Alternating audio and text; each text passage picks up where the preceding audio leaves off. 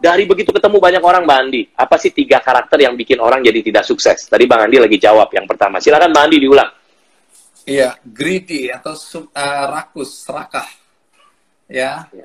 Keserakahan ini sering menjerumuskan orang untuk mendapatkan sesuatu yang bukan hak dia.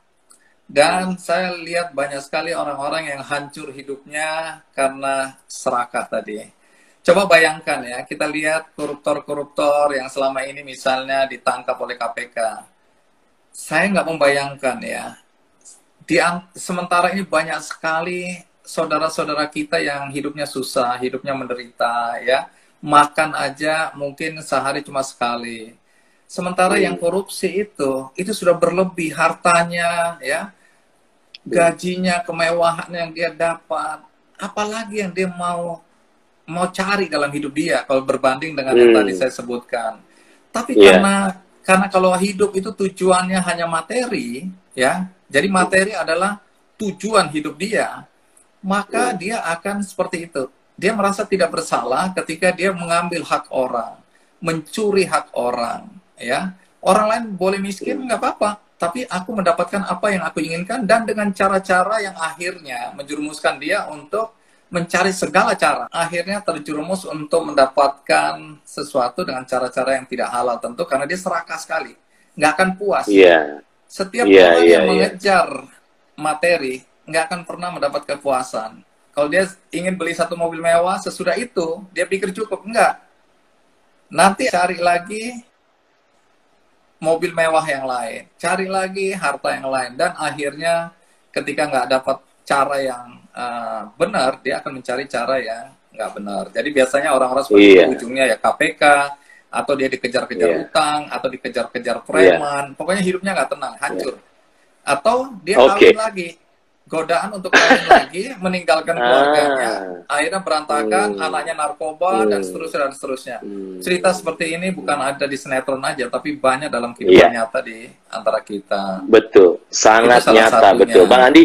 Kalau kalau saya tambahin perkaya yang tadi Bang Andi bilang di skala yang lebih lebih normalnya ya adalah banyak orang bangun bisnis karena di Gratio kan banyak orang yang dibantu karena dia punya bisnis bangun bisnis. Banyak yang bangun bisnis terus profitable, duitnya banyak Bang Andi terus dia benar-benar nggak bisa tinggalin bisnisnya. Jadi akhirnya tanda kutip dibudakin uang, harus datang ke bisnis, harus datang ke kantor, hard eating, hard eating tuh hard hati eating makan, makan hati sama karyawannya gitu kan ya. Tapi dia harus datang, kenapa? Kalau dia nggak datang Bang Andi, duit nggak dapet. Nah itu salah satu yang salah fokusnya. Ya bukan berarti bisnis nggak boleh sukses, makanya di Gratio ngajarinnya bukan cuma profitable, tapi harus autopilot, gitu kan Bang Andi? autopilot, bisnis bisa jalan sendiri, nggak harus ada kita, bisa jalan sendiri, bisa berdampak. Jadi kita punya waktu untuk sama keluarga kita, membantu orang lain, sama Tuhan, gitu ya Bang Andi ya? Oh, saya setuju sekali. Keseimbangan hidup yeah, itu perlu. Yeah. Gini loh, hidup kita itu yeah. singkat ya. Hidup itu bisa yes. singkat. Sehingga kalau tadi itu sebenarnya salah satu ciri orang yang mengejar materi. Dianggapnya bahwa semakin materi, eh, mengumpulkan materi semakin banyak, dia semakin bahagia nggak akan pernah terjadi hmm. karena tidak ada keseimbangan okay. dalam hidup dia. Akhirnya dia menuhankan materi, meninggalkan kehidupan yang seharusnya membuat dia bahagia, yaitu keluarga, yeah.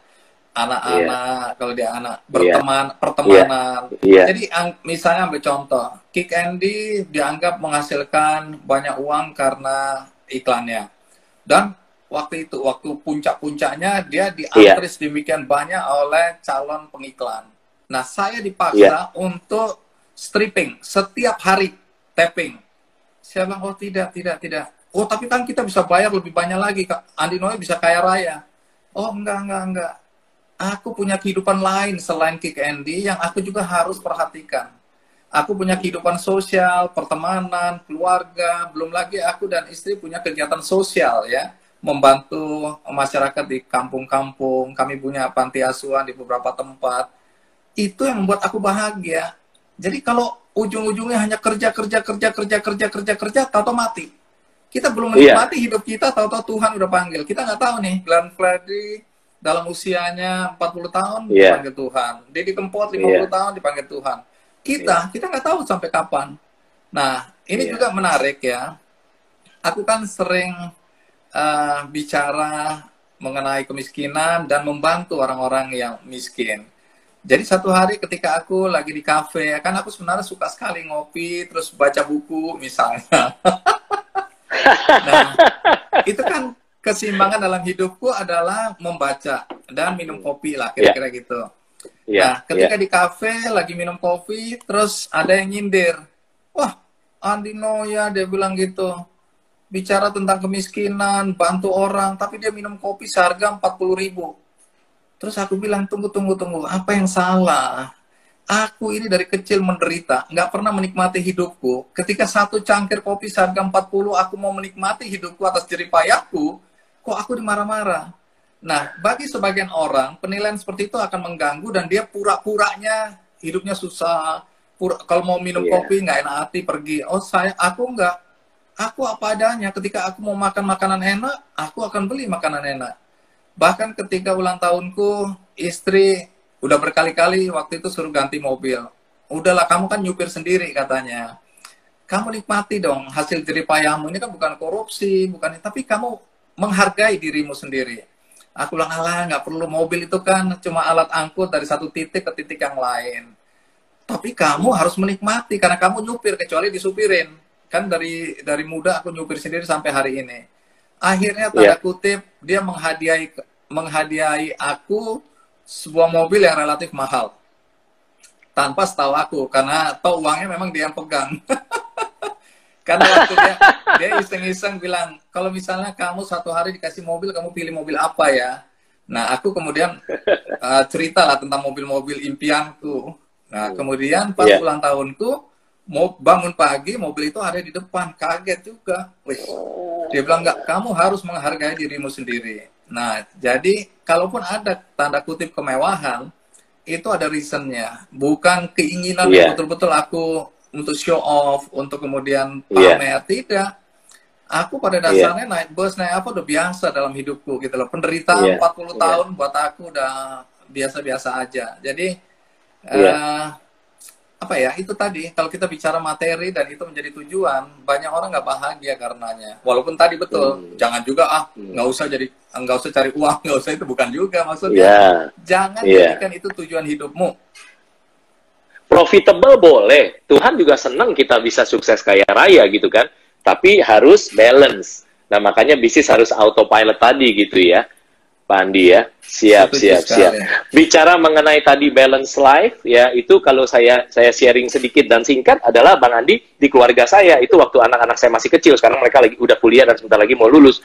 Itu saya bilang bahwa prioritas kita nak nomor satu adalah family is number one. Saya bilang begitu. Wah, pokok pakai wibawa banget ngomongnya pakai bass yang tepat, treble-nya udah pas gitu kan. Itu waktu lagi doa malam Bang Andi. Doa malam Bang Andi. Anak-anak masih kecil SD SD gitulah.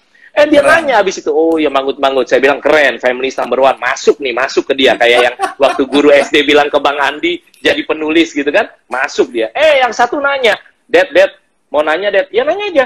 Kalau family is number one, Tuhan nomor berapa, Dad? Duh, saya bilang, wah gue salah ngomong barusan gitu kan ya. Harusnya Tuhan nomor satu. Tapi Tuhan kasih hikmat Bang Andi malam itu. Waktu itu saya bilang bahwa tetap family is number one. Tuhan tuh nggak ada nomor. God is everything. Tuhan itu lebih gede daripada family is number one.